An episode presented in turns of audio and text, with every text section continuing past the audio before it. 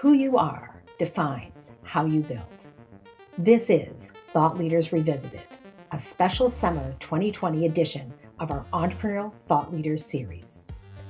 During this summer of uncertainty, we're inviting some of the most influential past ETL speakers to join us for a series of new conversations about innovation, leadership, and especially finding opportunities in the midst of a crisis.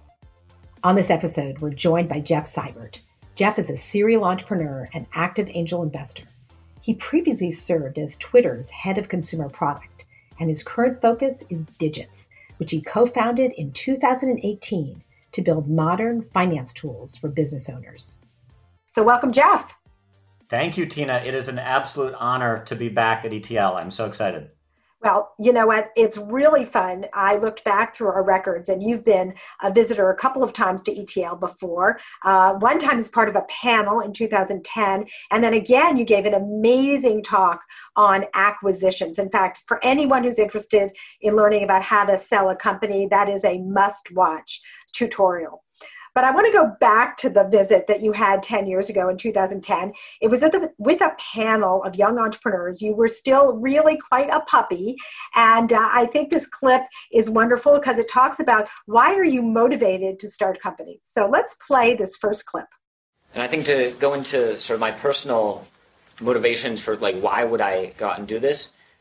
I'm very interested in building products and in building something that people find useful and really helps them. And so Cameron and I started meeting and talking and having these brainstorming sessions like what problems could there be and, and more specifically what product could we build that someone would really fall in love with and, and find that it helped them on a day-to-day basis and then the other aspect was I wanted to do a vast variety of things. Um, I had done a number of internships where I was just coding, where I was just uh, an engineer and it was great. I enjoyed it, but you're stuck sort of in that one role, and you have to code all day, eight hours a day, or ten hours a day, or whatever it is.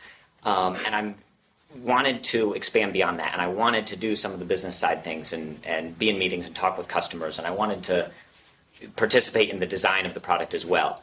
And so, sort of tying those together, having a product, I wanted to basically be able to influence all the different aspects of putting a product together that would help people. Well, Jeff, I think that is still true. So, uh, since then, you have started and sold several companies. And uh, maybe you could tell us a little bit about what you are doing right now, your new venture, Digits.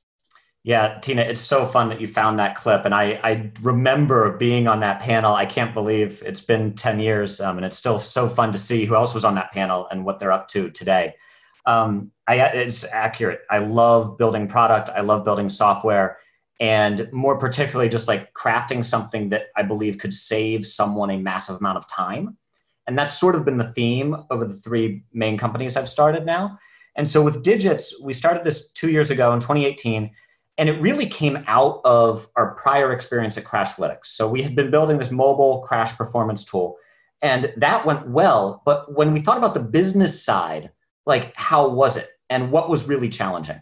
And back in 2011, a lot was challenging when you started a new company. Payroll getting set up was a nightmare. And we had to work with ADP, and it just, it really was not a pleasant experience.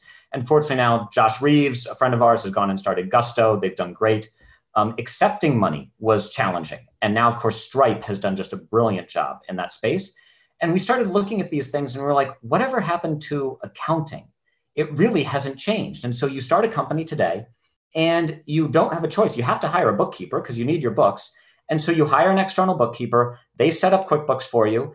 And from that moment, you really lose all visibility into your business. Because even I, as the founder, if I have a question, I have no choice but to email them. And the response is always the same. They're external, they work with maybe 20 other clients, they work for you a day and a half a month. And it's like, oh, great question. Let me take a few days to update your books and I'll get back to you.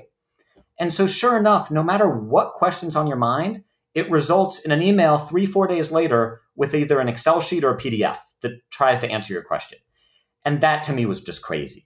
And so in 2018, my co founder Wayne and I were like, what if, like, why on the product side do we have Google Analytics and A B testing tools and Crashlytics, these real time performance dashboards? You can log in and see in an instant what's happening.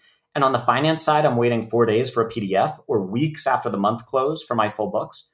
And so that was the premise. It's like, how can we build instant real time visibility for uh, finance for business owners and their finance teams to really understand what's going on. Interesting. I wonder if you would do a product for uh, personal people, individuals, as opposed we, to companies. Has that been something that's come up? It's funny. We've had a lot of asks for it, and we're really focused on the business side right now. But I could definitely see down the road doing something there. There's been efforts in that product. space. Uh, yeah, consumer product. I could see uh-huh. tackling that later on.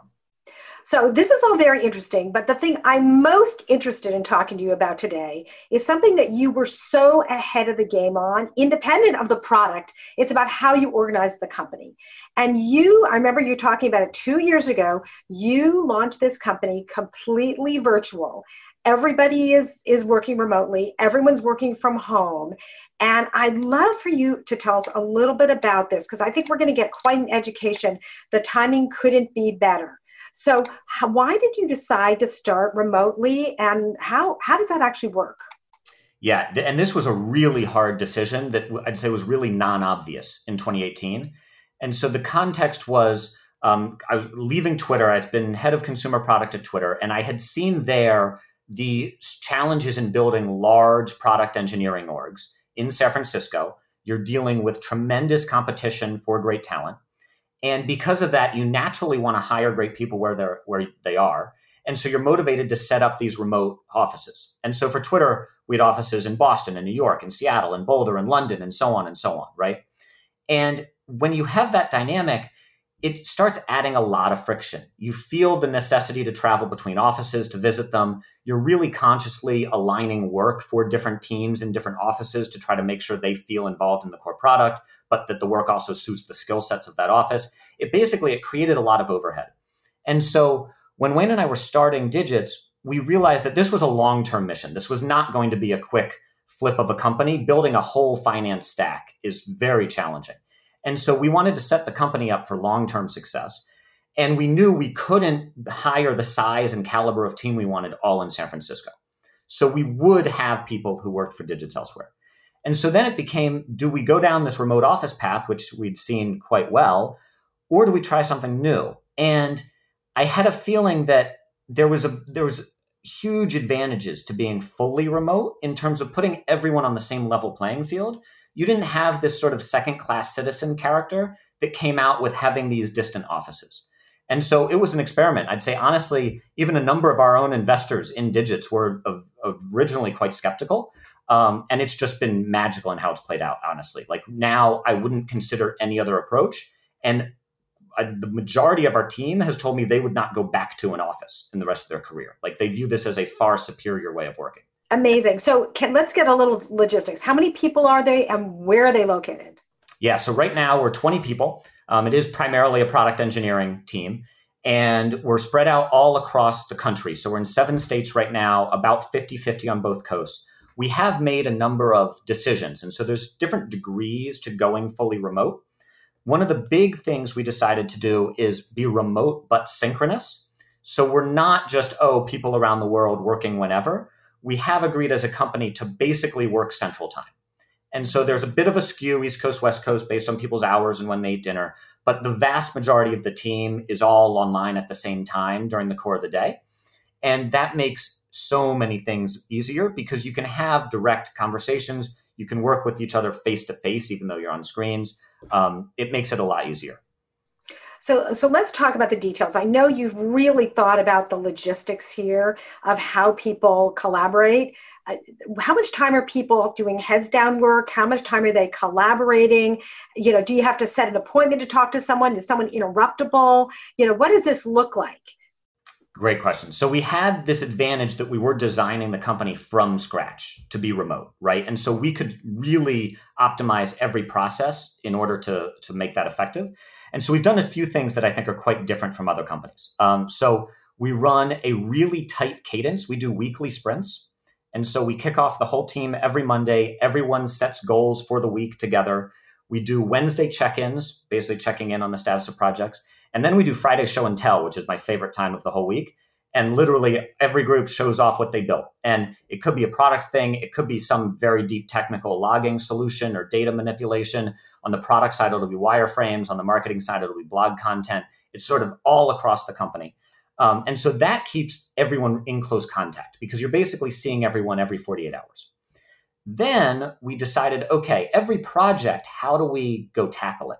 And the danger with sort of working from home or from a co working space is it's very easy to just be isolated and to sort of rabbit hole down in something like I'm stuck on a bug or I'm trying to figure out a problem.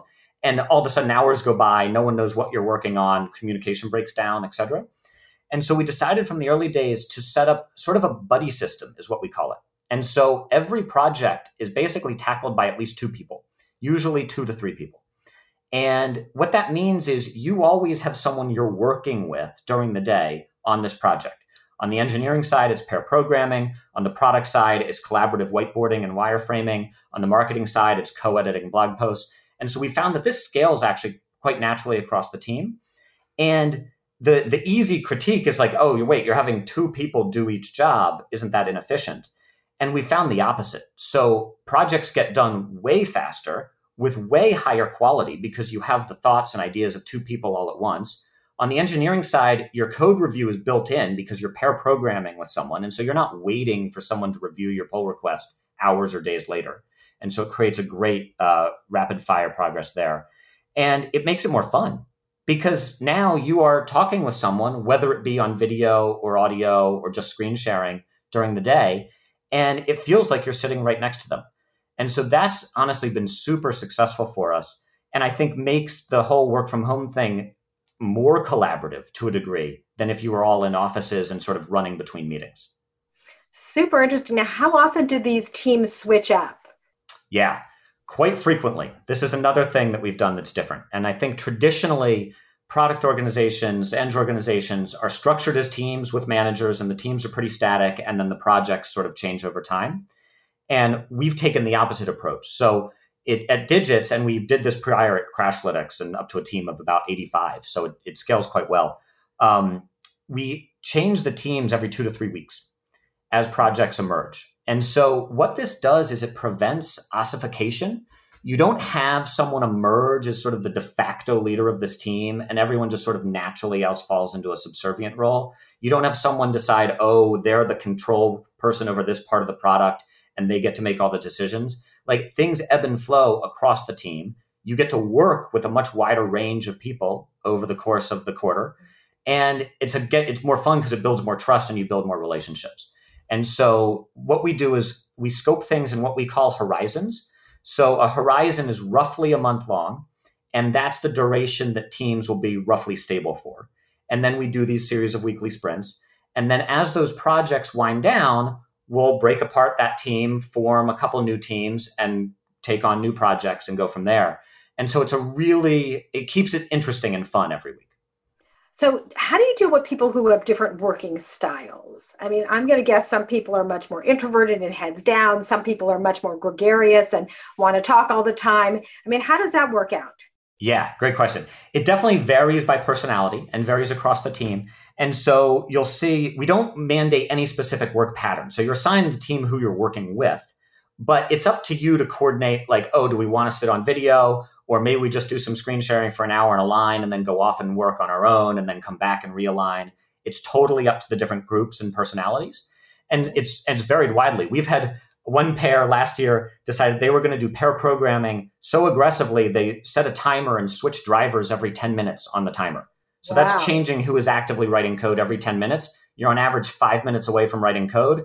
You have to pay attention. It's exhausting, but it's a really fun, sort of high intensity way to get something built.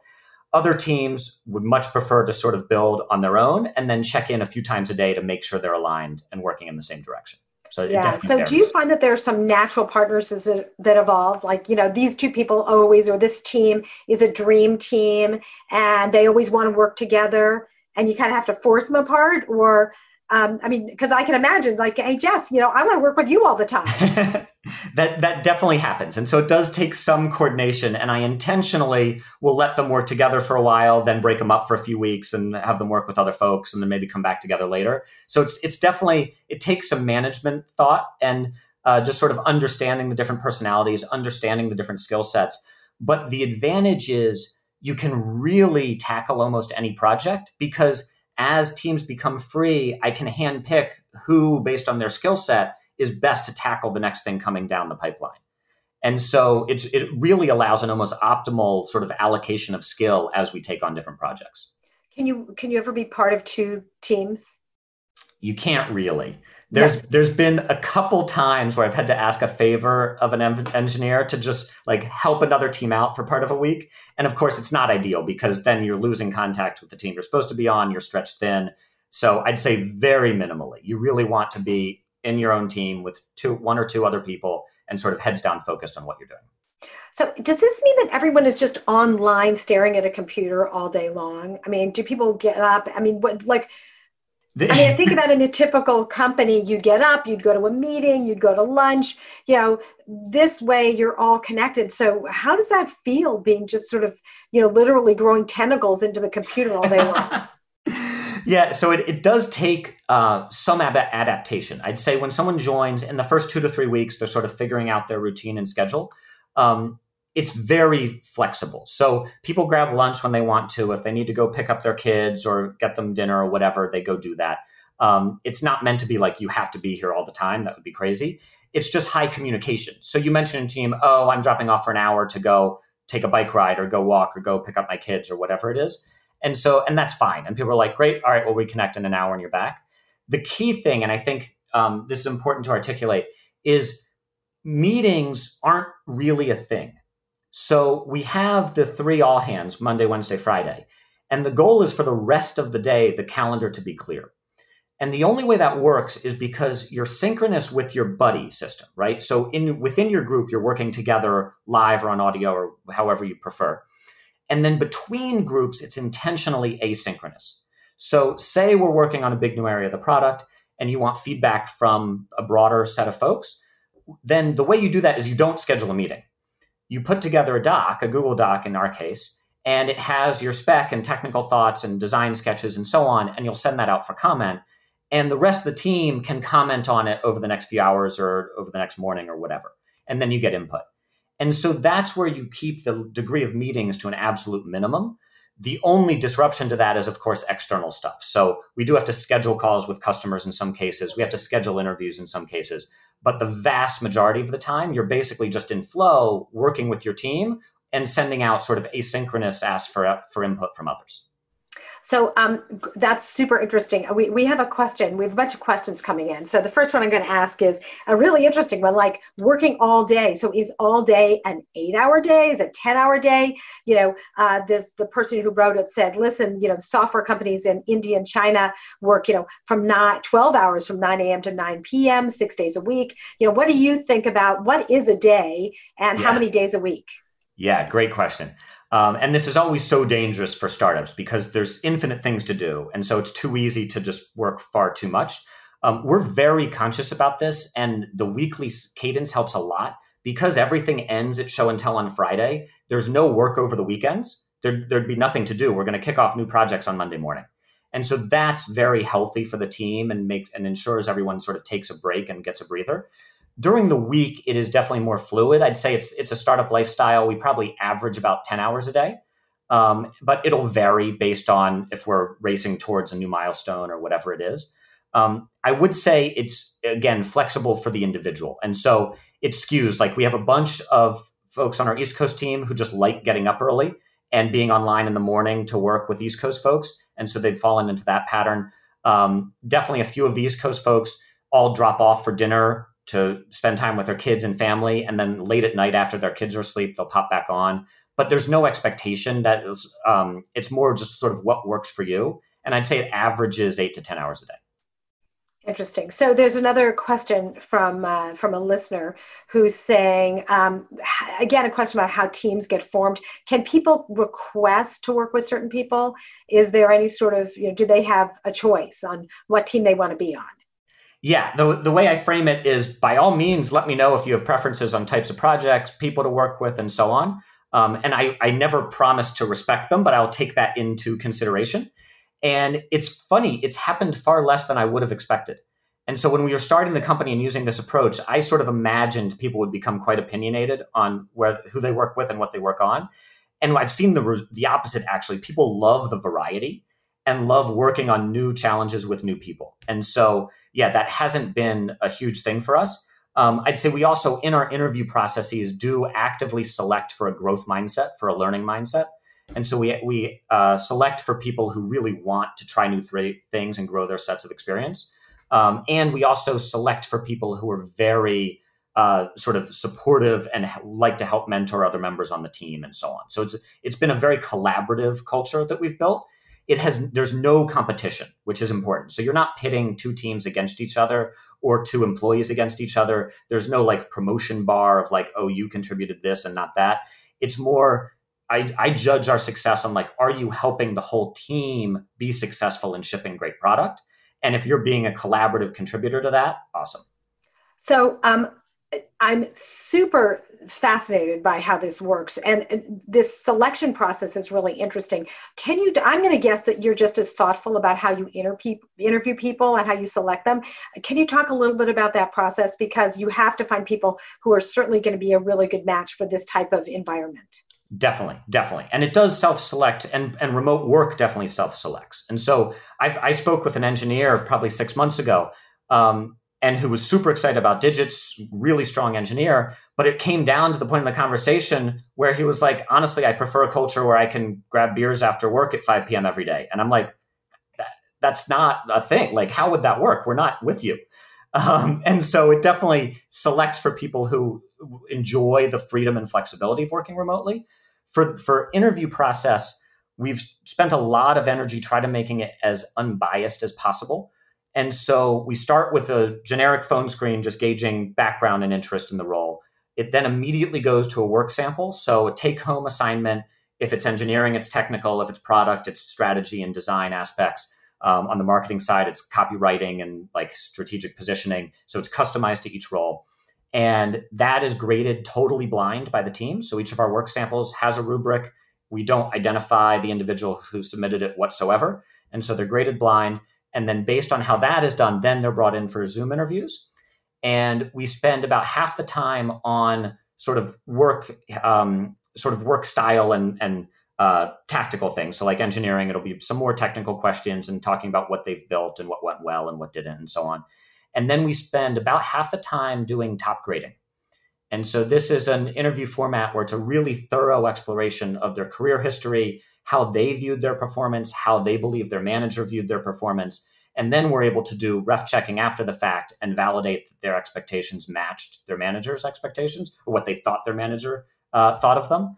And through that, you get a very complete picture of the person. And then it comes down to what you're selecting for. And so, selecting for growth mindset, selecting for collaboration, selecting for customer focus. Like, do you want to build something just because it's cool, or do you really care about helping people? And we want people who want to actually ship to production. Like i want to deliver the results of my work not just work on it in an on an island. So um, you said you you really try to be very unbiased. Have you found that the system has allowed you to come up with a very more diverse workforce than you would have had um, if you were doing it differently? A hundred percent. And and concretely far more diverse than the crashlytics team we, we were able to build in boston because we were only hiring in boston in kendall square cambridge and the talent pool there is obviously just constrained by the local demographics. And so this has been a dramatic improved process. And obviously, you're never finished on the diversity front, like you want uh, to keep pressing. But I'm really happy with where we've come to so far. And I think we're set up well to keep building that. Great. Now, um, I want to. There's a question uh, that was asked, and it sort of builds on the question that you uh, discussed about, you know, having beers after work. Um, do people have lunch together? Is there a social time together? Is there, you know, that's one of the things that happens in a workplace is that people have unstructured time to catch up and learn about each other and uh, build that relationship. So, you know, do people ever spend time, you know, even having a virtual beer together? Yeah, really great question. So we've experimented on a whole bunch of different dimensions with this. Um, so we tried starting our meetings early so that people could just join five, ten minutes early and chat beforehand. That was that worked briefly, but then it's too easy to just revert to the calendar invite time. Um, we we have had great success with Basecamp, ironically. So we have Basecamp every day prompt you at 5 p.m. What did you get done today? And it's a quick update for the team, so everyone everyone can sort of see what's happening. But then every Monday morning, it also prompts, What did you do this weekend? and people fill it up with photos of family and pets and so on and fun stories and anecdotes and so that's a really great way to connect and then we are very passionate about pairwise one-on-ones sort of team fully matrixed one-on-ones and it's easy when the team is very small now at 20 it takes a little bit more thought but the goal is for everyone to have an unstructured one-on-one with everyone else at the company over time right over the course of weeks and months and so those have been very effective at just uh, casual conversation what we do do um, intensely for this is quarterly on sites. And so historically, we have flown the whole team somewhere in the country. We get a series of Airbnbs, we get everyone together for a week. And so every three months, you get to see everyone for a week. And it's fantastic to build relationships. Obviously, the current situation has made that challenging. And so we have done uh, remote hack weeks, but it's non, it's all non-work stuff. We work on fun projects do a lot of team building activities, uh, do a lot of casual time, sort of uh, uh, sort of assigned small group projects. So you have casual time with different folks on the team, trying to be really intentional about that. Yeah, interesting. I was going to ask you about your offsites, and of course, can't do them now. So you must be uh, building up a need for that when we are finally released. Yes, I, everyone is so sad and so anxious to get back together and see everyone because they are just a total blast. And we've spent, we typically spend about half the time doing work and strategy. We spend half the time on fun activities, big sort of family dinners together, um, and just fun experiences. And it's been great to sort of tour the country. And so we've, I think, been to six or seven cities now, places that most of us had never been before. We pick sort of smaller cities that people wouldn't normally travel to and it's just such a great way to experience new things together. So we are missing that. And so I would say our, we just did a remote hack week uh, a few weeks ago, and it was cool to do things that you can't do in person. So, for example, if we're in uh, rural North Carolina, which we were last year, you can't, you don't have a ton of customers there, so you can't really do a customer panel. And so, a few weeks ago, we did some Zoom chats with customers and got the whole team to meet them and ask questions and so on. And so we're trying to migrate based on what's possible. So uh, you talked about sort of scaling, and there's a question from one of the listeners asking about how does this scale? I mean, could you at some point have folks in Asia and Europe participate, or do you have to be limited to you know the United States, which is you know sort of similar time zones? I mean, it, how are you thinking about that? And also, yeah. how does it scale? You know, you're now 20 people. What about 200 or 2,000? How does this work? How yeah. are you thinking about that? These are these are all great questions, and I was really concerned about this at the start. I'm like, okay, this is working now, but will it really continue to work? And I uh, spoke with Kevin Kluge, who's the SVP of engineering for Elastic, and so he personally grew their engineering team from 11 people to 500 across 34 countries.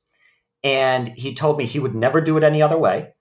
And the things that you think are going to be hard, communication and balancing work and so on, turn out to not be hard. The things that you would never expect turn out to be impossible.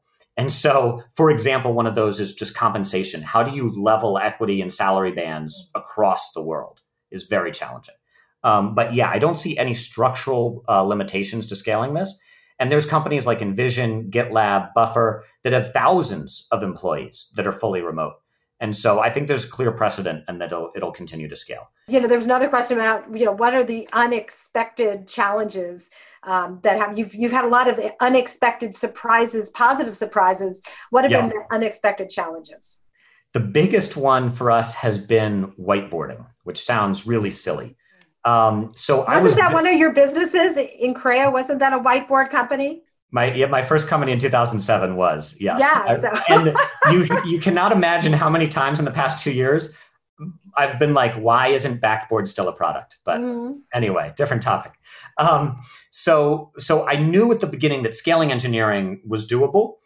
Product was really tough because you're used to debating different approaches, different priorities, different designs for concepts on a whiteboard right there, all in person.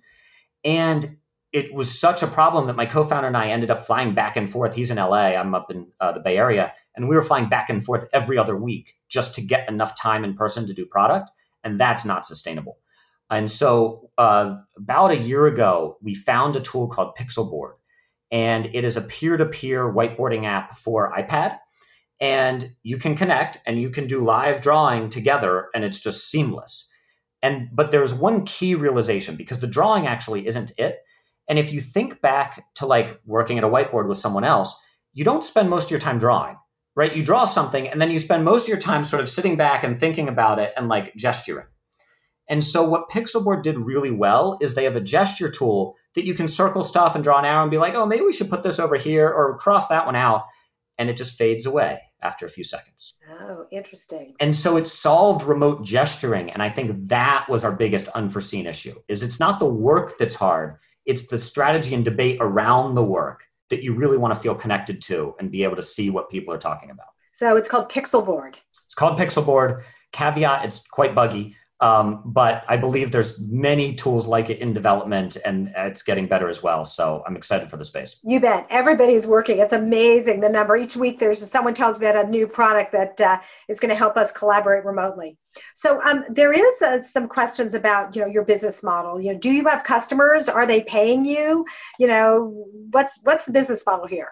Yeah, great question. And this has been one of the impacts of the pandemic. So we've spent two years building this. It's a it's a remarkably complex project because in order to accurately model a company's finances, you really do need a true ledger implementation. You need to be able to fully model the transactions. And so we've spent two years heads down building that. Um, and originally we were set to launch a rather broad sort of uh, business finance SaaS product.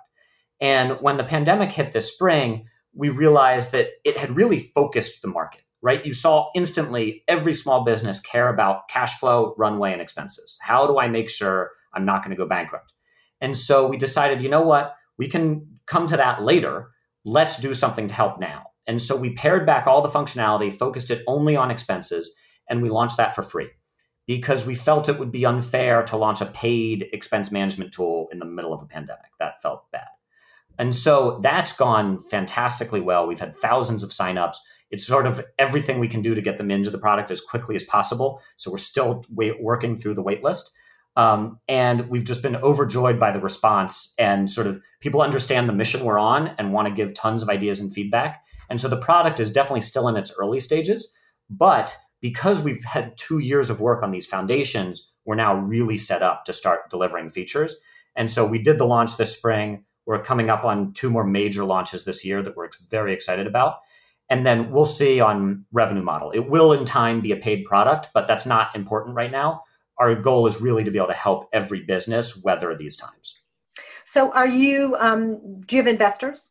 Yes. Um, so yeah, we've raised two rounds of funding totaling 30 million. Um, so we're very pleased to be well backed by Benchmark and Google Ventures. Uh, we also have the support of over 70 angel investors uh, which has been just fantastic. We're all going to run to write checks to you. we are we are in good shape now. I'd say we are very fortunate that we have almost a decade of runway, um, which allows us to take a very long term uh, mindset. And so we're really building the product for the long term to help businesses. We think there's tremendous opportunity because a lot of this finance software hasn't really changed in 30 years. It was written in the early 90s and still has a lot of that same mindset and feature set. And so we think there's a huge opportunity to uh, sort of reinvent the back office of businesses. So uh, one of the listeners asks, um, how do you figure out who you're going to let invest in you? Now, obviously, you've got a whole bunch of angel investors, but these large VC firms, how did you decide uh, which ones that you wanted to go with? And, and how did you evaluate them as members of your team? Yeah, it's a really great question. Um, when it comes to investors, it for myself and my co-founder Wayne, it really comes down to the individual and the relationship and how you feel collaborating with them. I think a lot of people have written about like sort of an investor is sort of like getting married, and it's sort of true. They'll be with you on this multi-year journey, and it has its ups and downs. It's high in high intensity, high pressure, and so we focused primarily on the individual more so than the firm or anything else. Um, and in both cases, we couldn't be happier. So uh, Peter Fenton was our Series A investor. He was actually my assigned Mayfield mentor back in 2007. And so I've been looking for an opportunity to work with him since then and so happy to be doing it now. Um, our other board member, Jessica Verrilli from Google Ventures, is also a Mayfield fellow my same year from 2007. And so I've known her that same amount of time. And so we've really focused on surrounding the company with um, great supporters who we knew we could work really well with.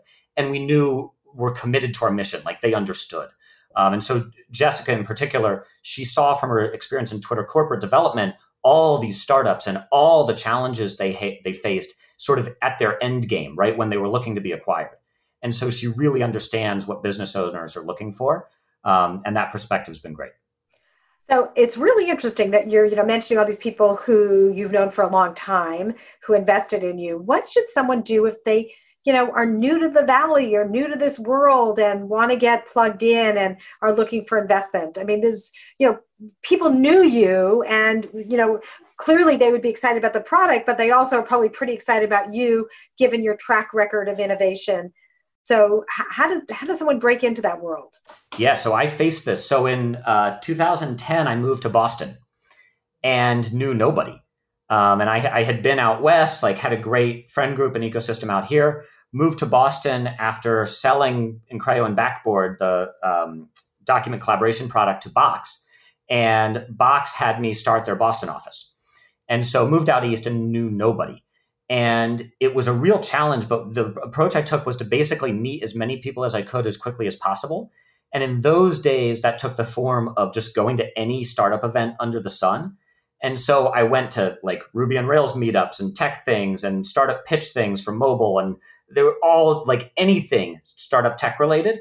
And it got to the point where I was going to two or three events a week and just trying to meet as many people as possible and it worked basically by a, after a year of doing that i started to have a sense of like who was well connected in the space and who was working on what and uh, who knew which type of people and so that was super super helpful and sort of formed the basis of my network in boston obviously today it's harder to go yeah, to that's really events. tricky yeah a little tricky um, but i would do a lot of webinars like this reach out to people there's still a lot of support groups and incubators that are active and so I do think it comes down to building your network, whether that's on GitHub or on Medium or wherever it may be, um, and trying to meet people because it, it is. I think it, it, in many senses, it still comes down to who you know in order to surround yourself with support and get help. Yes, and, and you know it's that's a big job, right? Just like it's a big job hiring people, it's a hi- big job finding investors. It's a big job building your network. Uh, yep. This is all part part of the job, right? Exactly. That is all the finding the right and, people to be on your team. And one thing I'd say is so I spent four years at Twitter. And during that time, I still met with investors probably one to two times a month.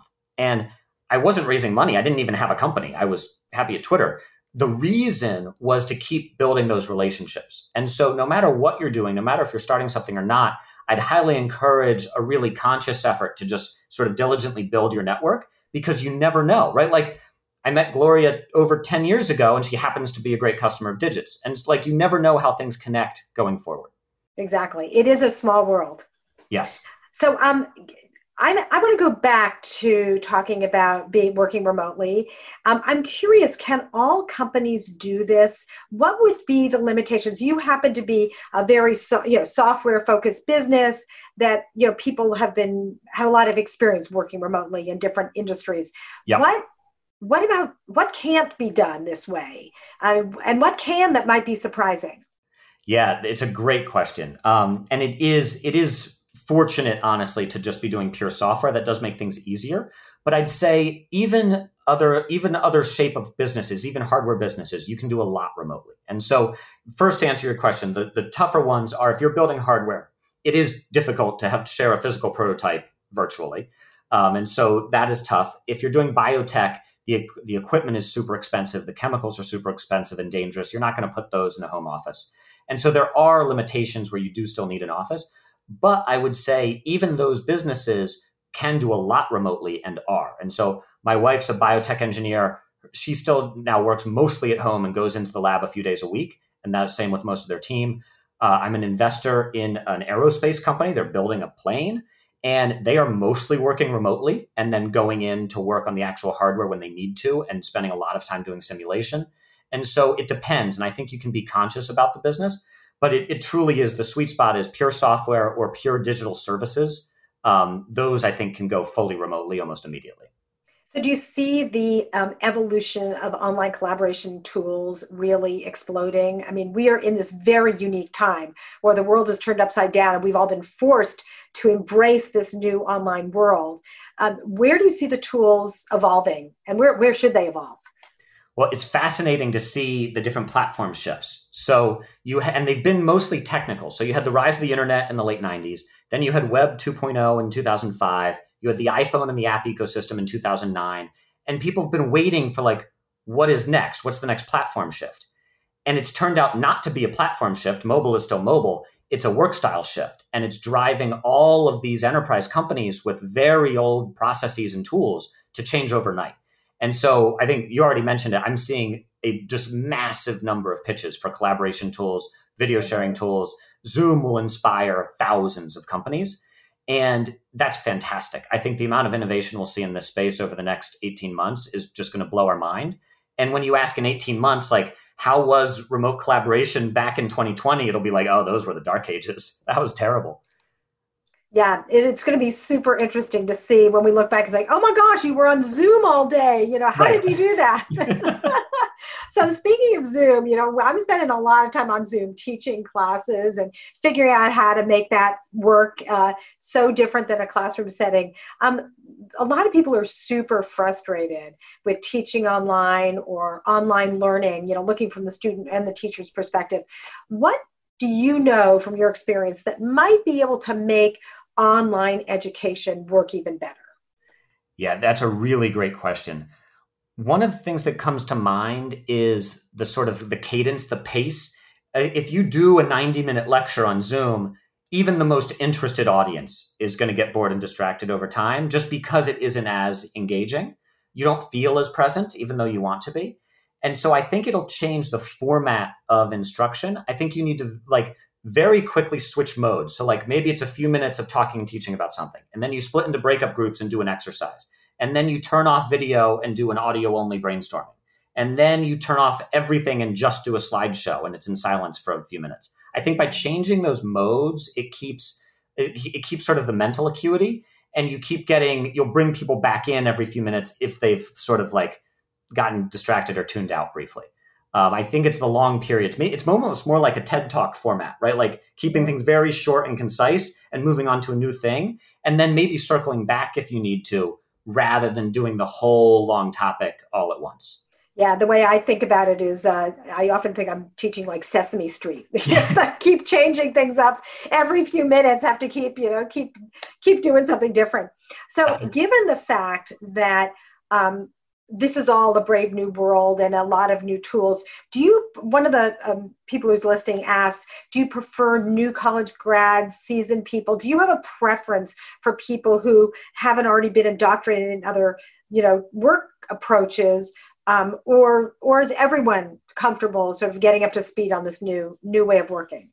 That's a great question. And I, would say our perspective has shifted a bit. So um, before this, for so sort of the past two years, our mindset has actually been to tend towards uh, more senior, more experienced people who have sort of seen industry, know how to work, used to how things are going, and they're ready for something new. They want to they want more flexibility in schedule, they want more flexibility on where they can live instead of being in San Francisco or Boston or New York. And so that's been our bias because I felt it's potentially unfair if you take someone brand new out of school, you get so much from the in-person work environment and meeting friends and building your network that to deprive them of that may not be ideal early in your career. Now, of course, because everyone's in this environment, I do think actually uh, people who are more used to being online, talking with friends over social media, gaming, for example, is a great way of collaborating remotely. Um, I think they do might have an advantage in terms of being comfortable with this environment in a world where everyone's working at home most of the time. And so now we feel less strongly, and we're seeing great people sort of all across the spectrum. Eh, very interesting. Yeah. I mean, the world has really changed, which obviously opens up the door for many more people being interested in this type of work. Yeah. So, where do you see digits in five years, 10 years? You know, you've built several companies and flipped them, sold them. Is this another company that you're going to get to a certain size and then flip it? Probably not. We, we've seen that movie. So it's interesting. So with Crashlytics, we were acquired by Twitter 14 months in. And at that point, we had no interest in being acquired. We weren't looking for it. Uh, the product was going fantastically. But Twitter came and presented us an opportunity that was very hard to refuse. And for the product was a natural fit. They wanted to make it free. They wanted every developer to use it. They wanted to put their brand behind it, etc. For the finance world, it's very different. I'd say this has a far larger market potential than a developer tool. There's far more to build than a developer tool that did one thing. And so we see this as a long term mission to really start reinventing every stage of the back office for businesses based upon this premise of finance should be real time, not days or weeks later. And so, because of that, I, we I do not expect to sell the company. I think we have a tremendous amount to build, and I would really love to see Digits become an instrumental part of companies, both large and small, on how they pay, how they receive money, how they view their business, how they model their business, how they plan their business. There's so many different use cases that I think the foundational platform can support. And so, yeah, we're super excited, uh, particularly for the next few months. We're working on some really cool things. And so it'll be fun to just keep marching forward in this space. Well, it's so exciting. I really, it's it's so fun to look back at that video we started with, where you, I, I mean, that's what I remember. That's when I met you. You know, you look like that, you know, and you were this uh, very precocious young man uh, with big dreams, and of course, you're showing that you really have realized them. Um, I'm curious if, in our last minutes together, if you look back to when you first started, uh, whether you were a student or back 10 years ago when you were just a, a, brand new founder of your first company, what things do you wish you knew then that you now know? Really good question. Um, a couple sort of key lessons. Uh, one is balance your team, be really self aware of what you're good at and weak at, and then intentionally find people who are sort of the exact flip of you so that you can really trust them. And so I think what works so well between my co-founder Wayne and I is we overlap on product in the middle, and then he trusts me completely with product and engineering. And I trust him completely with product marketing, sales, like how do we pitch it and how do we drive growth and distribution. And so that's really freeing. It allows us to really focus on our sides of the business and sort of not worry or fight about things that aren't important. Like we need to get our stuff done really, really well. So that's one. Two would be um, the importance of distribution, and this is more software related potentially, but it, it is a complete lie that if you build something, people will come and use it. There's there's just too much going on in the world, too much distraction, too many great products. And so to stand out, I think you have to fundamentally architect your distribution story into your product and we did that with Crashlytics. It was very intentional. We set out with can we make a developer tool that goes viral, which is a concept that no one had really ever thought of before. Um, and the premise holds here. If we can make an accounting tool that enables viral social workflows within the company back office, that will be extremely powerful. And so I think you need to engineer that into the concept of the entire business. And that's how you can drive growth and distribution of your idea. And the first time around, I certainly did not appreciate that. And we were very quickly sort of capped on the reach of our product. The Entrepreneurial Thought Leader Series is a Stanford eCorner original production. The stories and lessons on Stanford eCorner are designed to help you find the courage and clarity to see and seize opportunities. Stanford eCorner is led by the Stanford Technology Ventures Program and Stanford's Department of Management Science and Engineering. To learn more, please visit us at ecorner.stanford.edu.